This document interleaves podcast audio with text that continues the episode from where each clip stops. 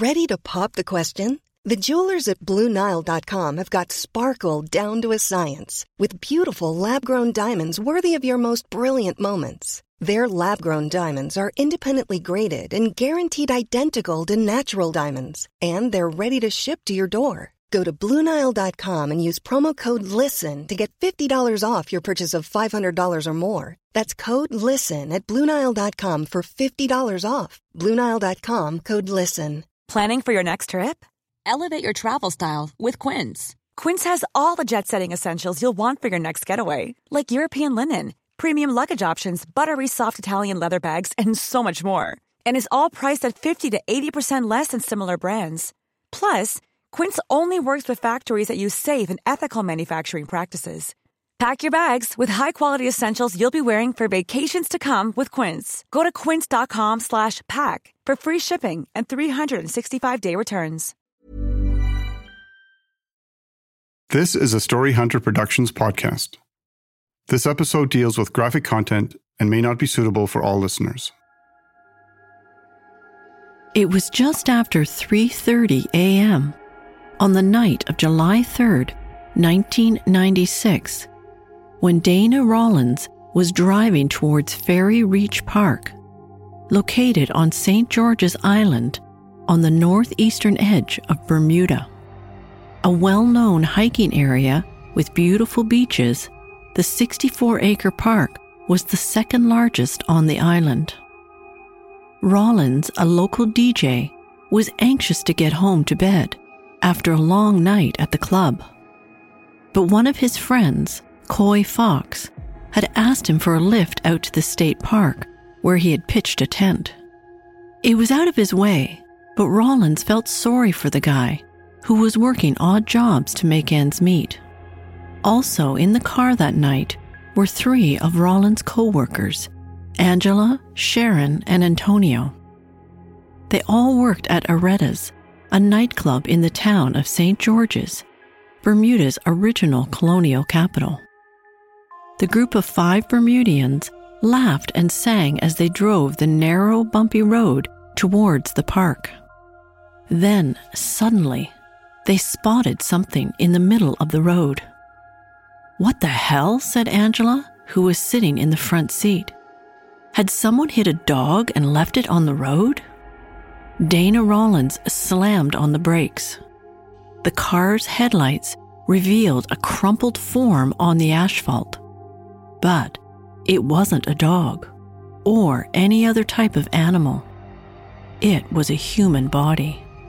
It's a woman, shouted Angela. The group of coworkers got out of the car and moved closer. Lying in front of them was a young, blonde haired girl. She was almost naked and she was covered in blood. Her ripped and bloodied clothing was strewn across the road. It looked like the girl's throat had been slashed. Dana knelt down beside her. He could see her chest moving. She was still alive. Can you hear me? he asked the girl. She turned towards him and blinked. Tears ran down her face. He felt for her pulse. It was weak. Her lips were moving, and she was trying to talk, but no sound came out. Dana yelled for the others to run to find a phone booth to call 911. He pressed his hand on her neck to try to stop the bleeding. He held her hand. Hang on, hang on, he said to her. One of the girls covered her nearly naked body with a blue towel from the car. Moments later, two local policemen arrived at the chaotic scene.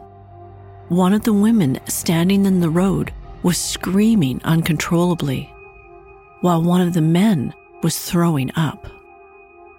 Three others were kneeling beside the victim in the middle of the road. The police are here. You're going to make it, said Dana, holding the girl's hand. But it was too late.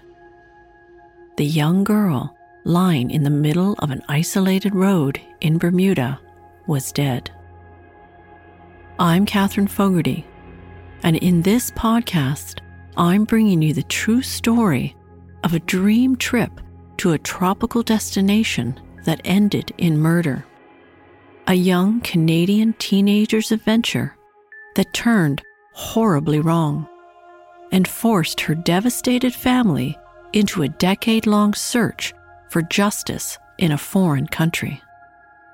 But truth and justice would prove elusive in a conspiracy of silence designed to protect the secrets of the beautiful island paradise. Would anyone ever pay for the young Canadian girl's death? A murder so heinous that it would eventually attract the interest of a well known British human rights lawyer, who also just happened to be the wife of the British Prime Minister. This is Evil in Paradise. It's haunted me ever since. It also feels like a really bad nightmare. She was there to have fun. Instead, she never made it home. Rebecca Jane Middleton and Jasmine Means were best friends. Growing up in the city of Belleville, Ontario, the two teenagers had been inseparable since they were seven years old. 16 year old Rebecca, or Becky as everyone called her, was the youngest in her family and the only girl. And living with two older brothers, she had developed into more of a tomboy, preferring sweatpants over dresses and sneakers over sandals. Blonde, blue eyed, and petite Becky was a popular grade 11 student at Centennial Secondary School in Belleville. She played baseball in the local softball league, loved to go sailing on the Bay of Quinte, and worked part time at a neighborhood gas station to earn spending money. Rebecca's parents, Dave and Cindy Middleton, had separated four years earlier when she was 12 a big adjustment for any teenager. Cindy Middleton had remarried, and Rebecca lived mostly with her mom and stepdad, Wayne Bennett, but also loved spending time with her dad, who lived close by. And, for extra special attention, Becky would visit her grandparents. Both sides of the family also lived in Belleville. Rebecca had been hurt by the family breakup but fortunately, her best friend Jasmine, Jazzy, as she affectionately called her, had been a big support for her during the divorce. Jasmine's parents had split up when she was small, and her dad, Rick Means, lived in Bermuda with his new wife, stepson, and their baby. Jasmine had been to the tropical British colony to visit her dad. She'd often go during the summer holidays, and as the last day of school approached in June of 1996, Jasmine was heading back to Bermuda again for six weeks. But this time, she really wanted her friend Becky to come. Now, Rebecca just had to convince her parents. Dave Middleton and Cindy Bennett weren't keen on their teenage daughter traveling to Bermuda. It was a long way away but the girls had been pestering them for a couple of years already. Rebecca's dad had actually grown up with Jasmine's father, Rick Means. He was a nice guy, and Dave Middleton was certain the girls would be looked after. Cindy Bennett was good friends with Jasmine's mom, who also assured her that her ex husband would take good care of the girls in Bermuda. And from what the Middletons had read, Bermuda was considered to be one of the safest islands for tourists. Dave and Cindy finally agreed to let Rebecca go. On June 20th, 1996, best friends Becky and Jazzy boarded an Air Canada flight to sunny Bermuda. For the two 16 year olds, it was going to be the vacation of a lifetime. They couldn't wait to swim in the island's warm turquoise waters and hang out on one of the many pink sandy beaches. They hoped to make some new friends and Becky would be celebrating her 17th birthday there. BFFs on a dream trip.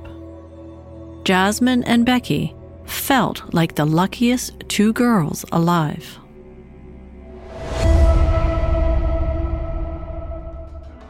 Bermuda is a self governing British island territory located in the North Atlantic Ocean, 1,000 kilometers due west of the state of North Carolina. Well known for its pink sandy beaches, coral reefs, colorful houses, and Bermuda shorts, it is a tropical playground for the rich and famous.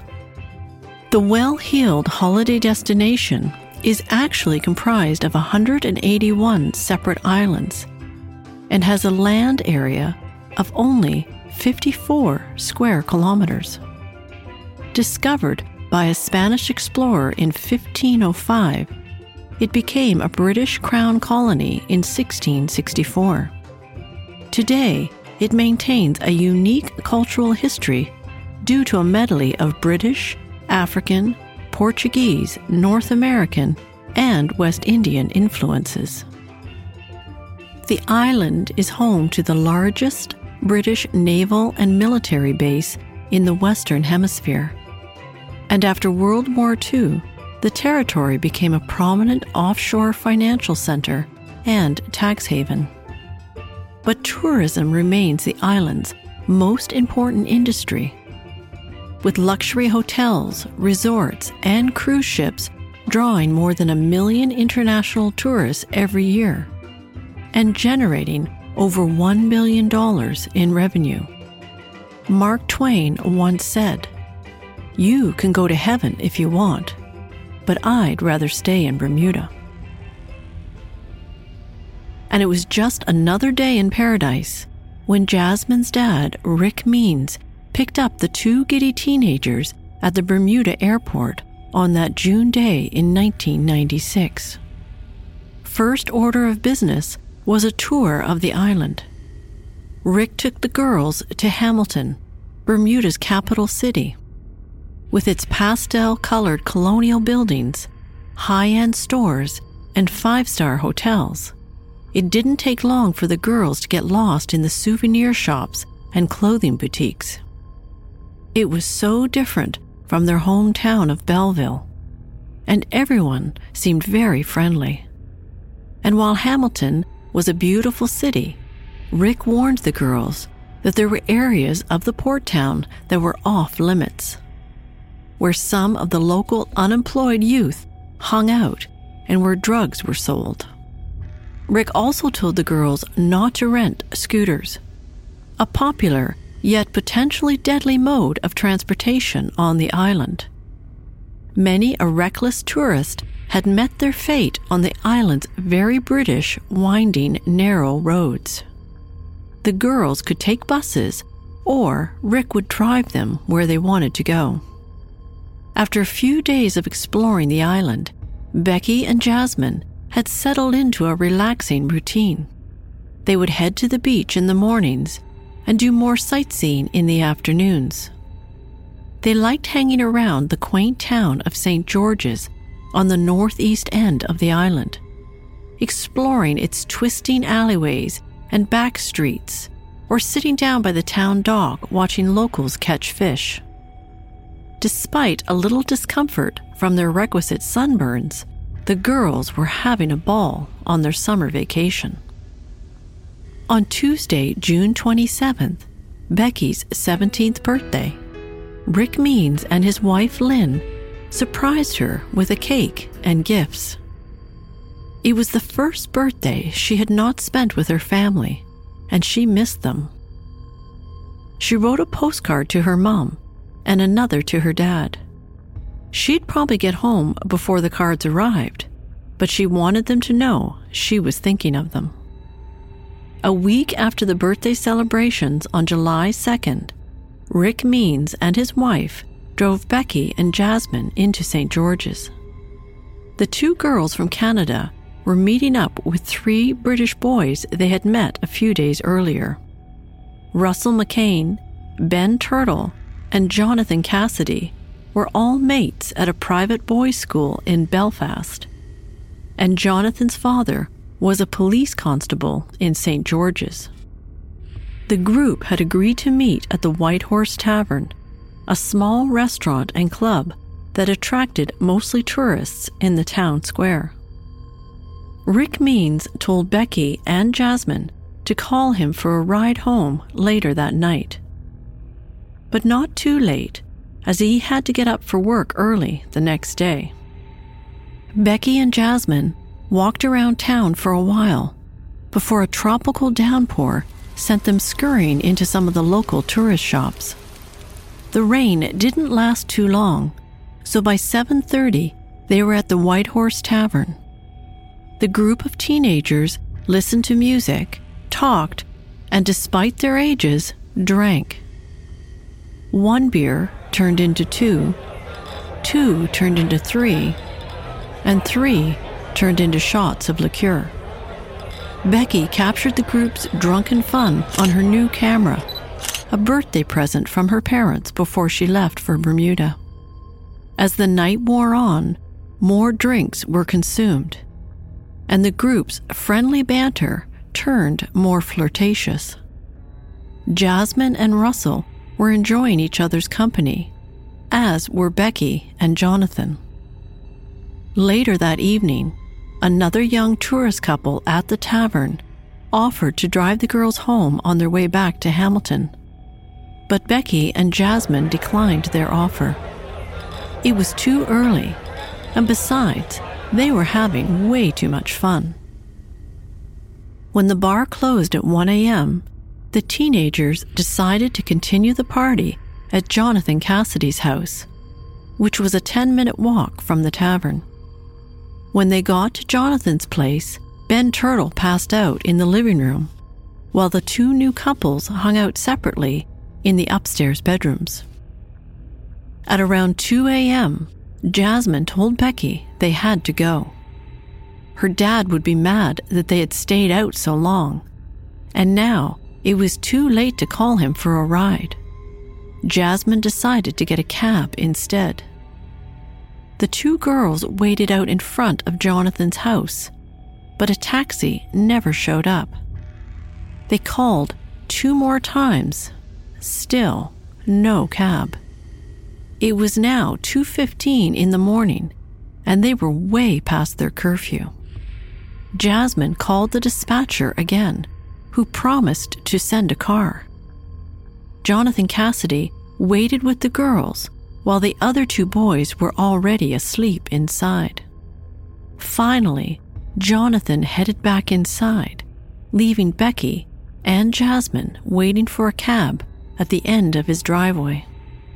At around 2:30, he looked out his bedroom window. The girls were there standing in the dark by the road, but still no taxi. Jonathan Cassidy's head hit the pillow and he passed out he didn't hear the sounds of the motorbikes approaching.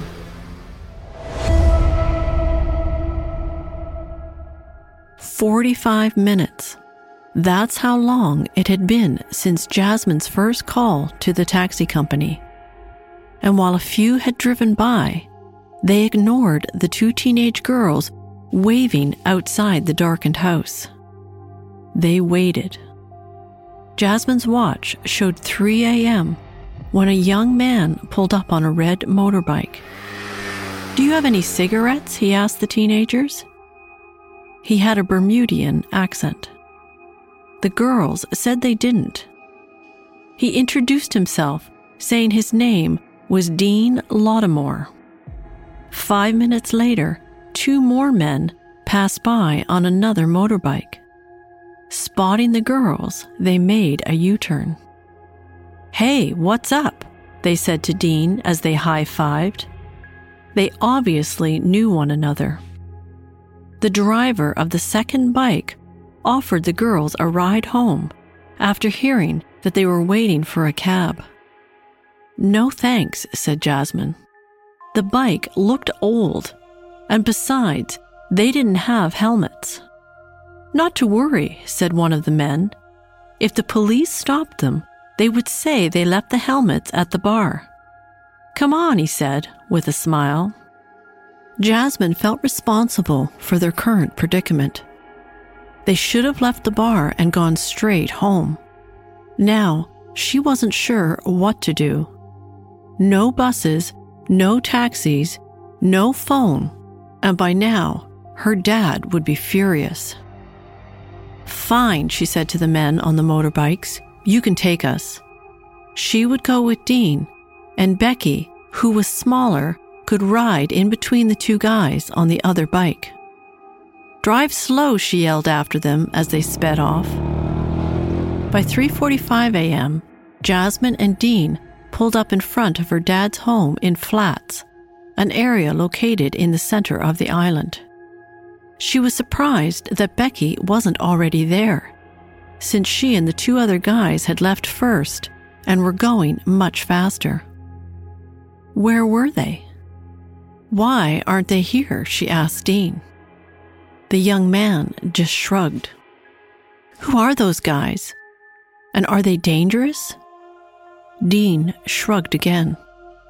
Will they hurt Becky? asked Jasmine.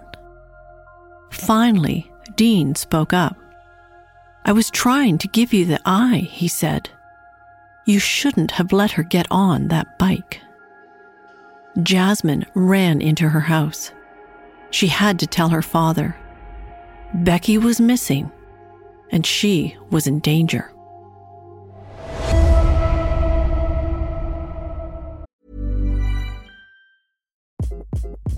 Hi, this is Craig Robinson from Ways to Win, and support for this podcast comes from Invesco QQQ the official ETF of the NCAA. Invesco QQQ is proud to sponsor this episode and even prouder to provide access to innovation for the last 25 years. Basketball has had innovations over the years too. We're seeing the game played in new ways every day. Learn more at Invesco.com slash QQQ. Let's rethink possibility. Invesco Distributors, Inc.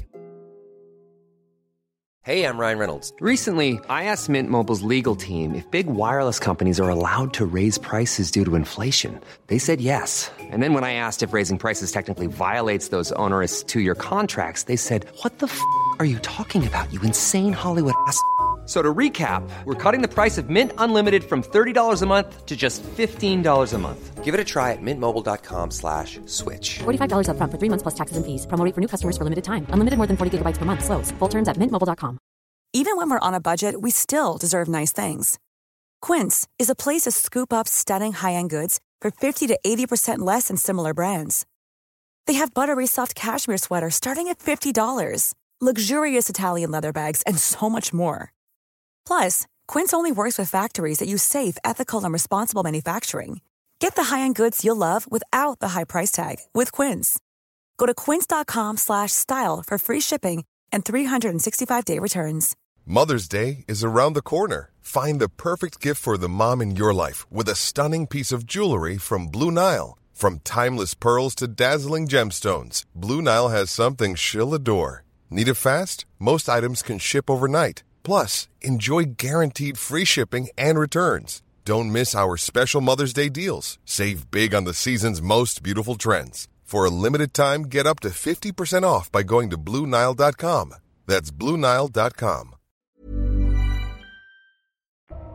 On the day before Rebecca Middleton disappeared into the dark, misty night with two strangers on the back of a beat up motorbike, Kirk Mundy was spending time with his pregnant girlfriend, Keisha.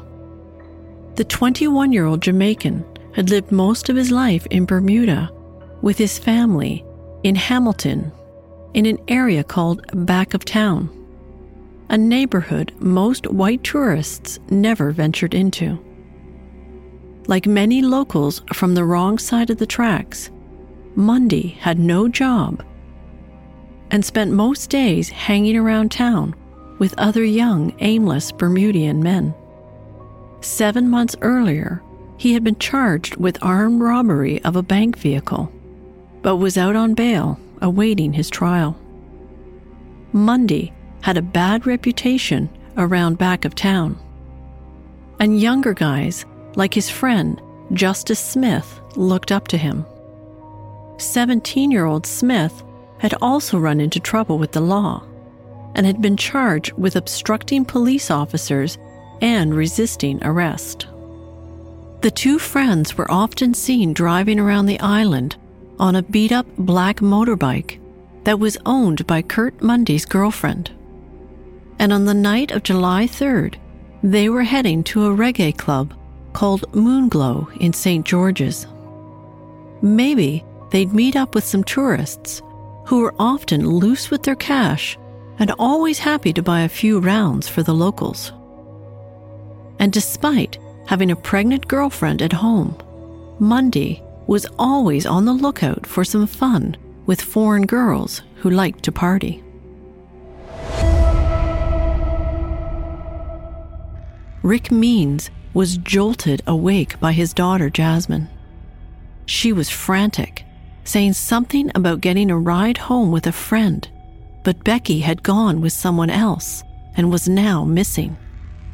She was too afraid to tell her dad Becky was with two men, strangers who had taken off into the night on a motorbike. Rick grabbed his car keys and raced out the door with Jasmine. It was almost 4 a.m., and the dark, narrow streets on the island were deserted. Where could Becky be? They headed towards the town of St. George's, where the girls had been partying. But there Normally, being a little extra can be a bit much, but when it comes to healthcare, it pays to be extra. And United Healthcare makes it easy with Health Protector Guard fixed indemnity insurance plans. Underwritten by Golden Rule Insurance Company, they supplement your primary plan, helping you manage out of pocket costs without the usual requirements and restrictions like deductibles and enrollment periods. So when it comes to covering your medical bills, you can feel good about being a little extra. Visit uhone.com to find the Health Protector Guard plan for you. Hi, I'm Daniel, founder of Pretty Litter. Cats and cat owners deserve better than any old fashioned litter. That's why I teamed up with scientists and veterinarians to create Pretty Litter. Its innovative crystal formula has superior odor control and weighs up to 80% less than clay litter. Pretty Litter even monitors health by changing colors to help detect early signs of potential illness. It's the world's smartest kitty litter. Go to prettylitter.com and use code ACAST for 20% off your first order and a free cat toy. Terms and conditions apply. See site for details. Planning for your next trip?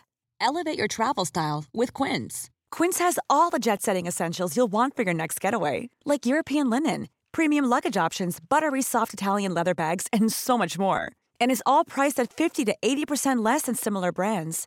Plus, Quince only works with factories that use safe and ethical manufacturing practices. Pack your bags with high-quality essentials you'll be wearing for vacations to come with Quince. Go to quince.com/pack for free shipping and 365-day returns.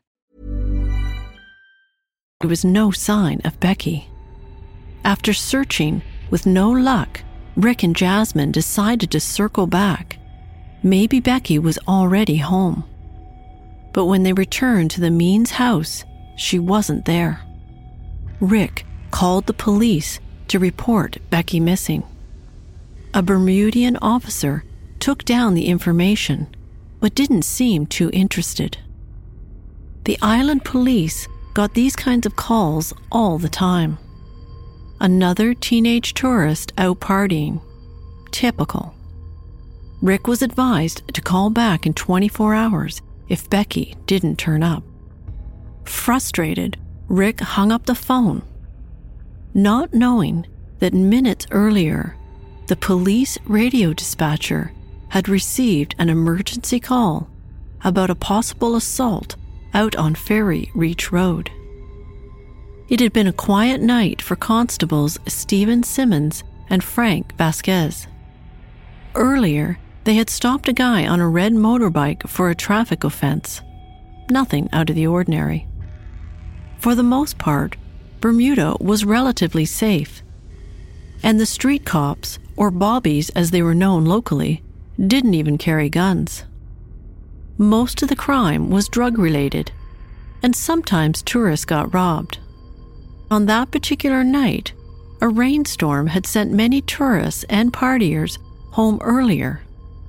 so officers Simmons and Vasquez had dozed off in a parking lot. Then, suddenly, their car radio came alive. Reports of a naked woman lying in the middle of Ferry Reach Road, said the dispatcher. Simmons and Vasquez threw on their siren and headed towards the state park.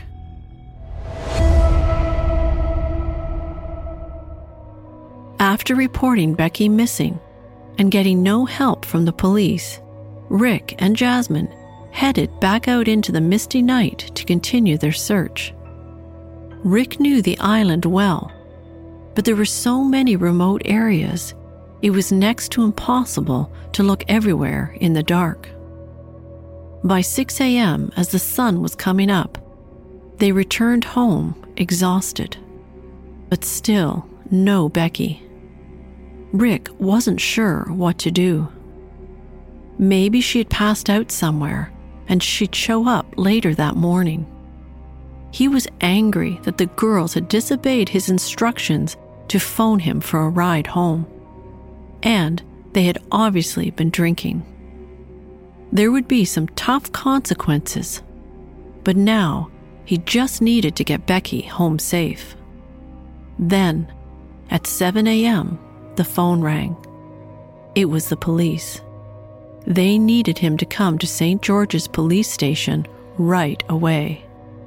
They wouldn't say why. Rick and Jasmine jumped into the car and sped towards St. George's.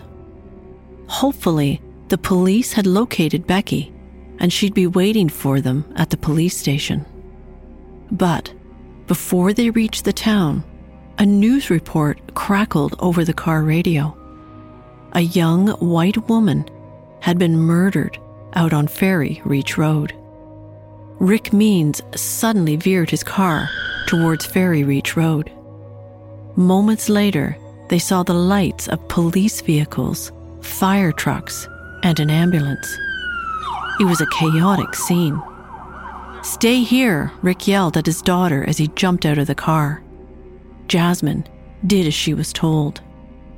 She could see a dozen or so people standing around. There was blood on the road. Then she heard her dad scream. He was over by the ambulance and he was bent over, retching onto the pavement. At that moment, she knew they had found Becky.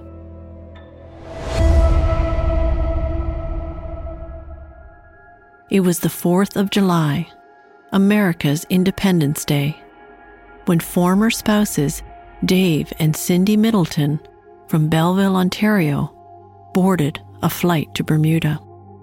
The day before, an ordinary Wednesday, had turned out to be the worst day of their lives when they were told that their only daughter, 17 year old Rebecca Jane, was dead, murdered in Bermuda while on holiday with her best friend, Jasmine. None of it made any sense. How could it be? Dave Middleton had just been getting off work when his ex father in law called him and told him Becky was dead. He raced over to his ex wife's house. It had to be a mistake. But it wasn't. Jasmine's father, Rick Means, had called to give them the bad news. Then, after multiple attempts, they had finally reached the Bermudian police. Detective Superintendent Vic Richmond had delivered the official news. The young woman they had found out by Ferry Reach State Park was their daughter, Becky. She had been murdered, but they wouldn't tell her parents much else. Now, less than 24 hours later, they were on the same Air Canada flight their daughter had taken to Bermuda just two weeks earlier. It still didn't seem real, but the international media had already pounced on the story. Dozens of reporters and news cameras greeted them at the Bermuda airport as the police quickly whisked them away. But only a few hours later, a clearly distraught Dave and Cindy Middleton were back in front of those news cameras at a hastily convened police press conference. Dave told the media that the family had heard Bermuda was a safe country. One of the main reasons they had allowed Becky to take the trip. And Cindy said she had talked to her daughter several times over the phone. Becky had told her mom that she was having a wonderful time and thought Bermuda was beautiful. Is it pretty? Cindy had asked her daughter. Mom, it's just like a dream, Becky had said. The Middletons were still in shock, but in their raw grief, they called upon Bermudians to help find the killer of their beautiful child. The police assured the Canadian couple they were going to put their full resources into finding the person or persons who had killed their daughter. Twelve detectives had already been assigned to the case, and no one was getting off the island until they made an arrest. And in Bermuda, they reminded the Middletons murder was still an offense punishable by hanging. Officials said nothing like this had ever happened in Bermuda. But the Middletons would soon find out that wasn't true. Just four years earlier, a young German tourist had been raped and murdered on the island. The killer turned out to be a convict on a work release program from the local prison. The man was charged with first degree murder, but prosecutors and the Bermudian court had later accepted a guilty plea of manslaughter. Now, their daughter was dead. Another homicide victim in a supposedly safe paradise. But the Middletons would quickly come to realize that Bermuda had its own way of dealing with violent crime. Bermudian officials did not want Rebecca's murder to turn into another public relations nightmare for the small tropical island that relied heavily on tourism dollars. Simply put, murder was bad for business. For the island to prosper, its reputation as a safe destination was essential. The Department of Tourism had already sprung into damage control mode, and the island's tourism minister had met with the Middletons soon after they arrived. The Bermuda Premier had also sent a letter of condolence, saying that Becky's death was absolutely shocking and tragic. Secrecy. Becky's parents would soon learn was Bermuda's style when it came to police investigations. They wanted to know what had happened to Becky but the police would give them little information. They were learning more from the press reports. The island's Royal Gazette newspaper announced there was a killer or killers on the loose in peaceful St. George's, and visitors were warned to avoid dangerous situations. The police were also warning women to be careful. Bittersweet words for a couple who had just lost their only daughter.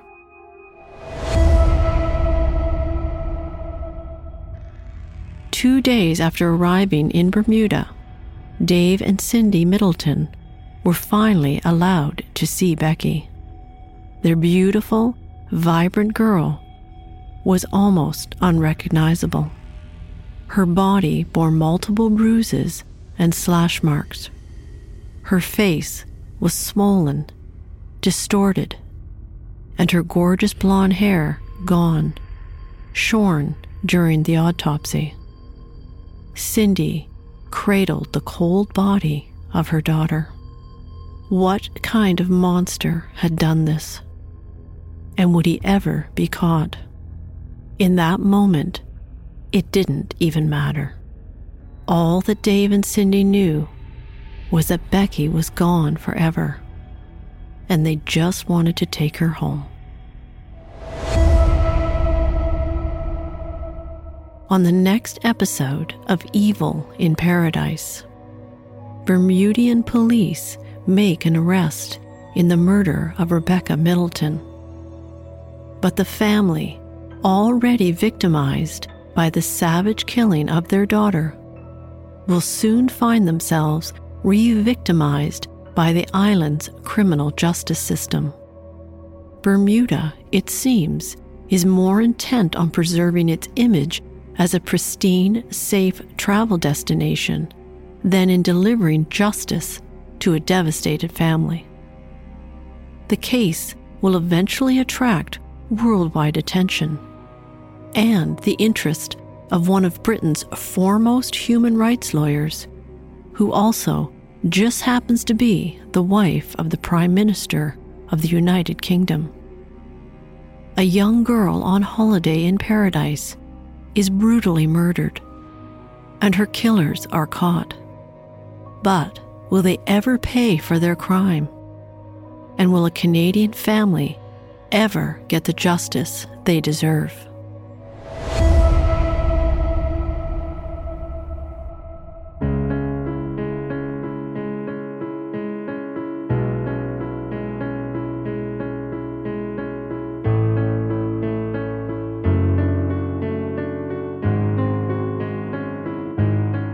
This is a Story Hunter Productions podcast, written and produced by Catherine Fogarty. Audio production is by Daniel Borgers at Borgers Music. Visit us at storyhunterpodcast.com and sign up for our newsletter to get more information and updates about new podcasts. And check us out on Facebook, Instagram, and Twitter. If you enjoyed this story and others, please subscribe on Apple Podcasts or your favorite podcast app and feel free to leave us a review. We appreciate you listening.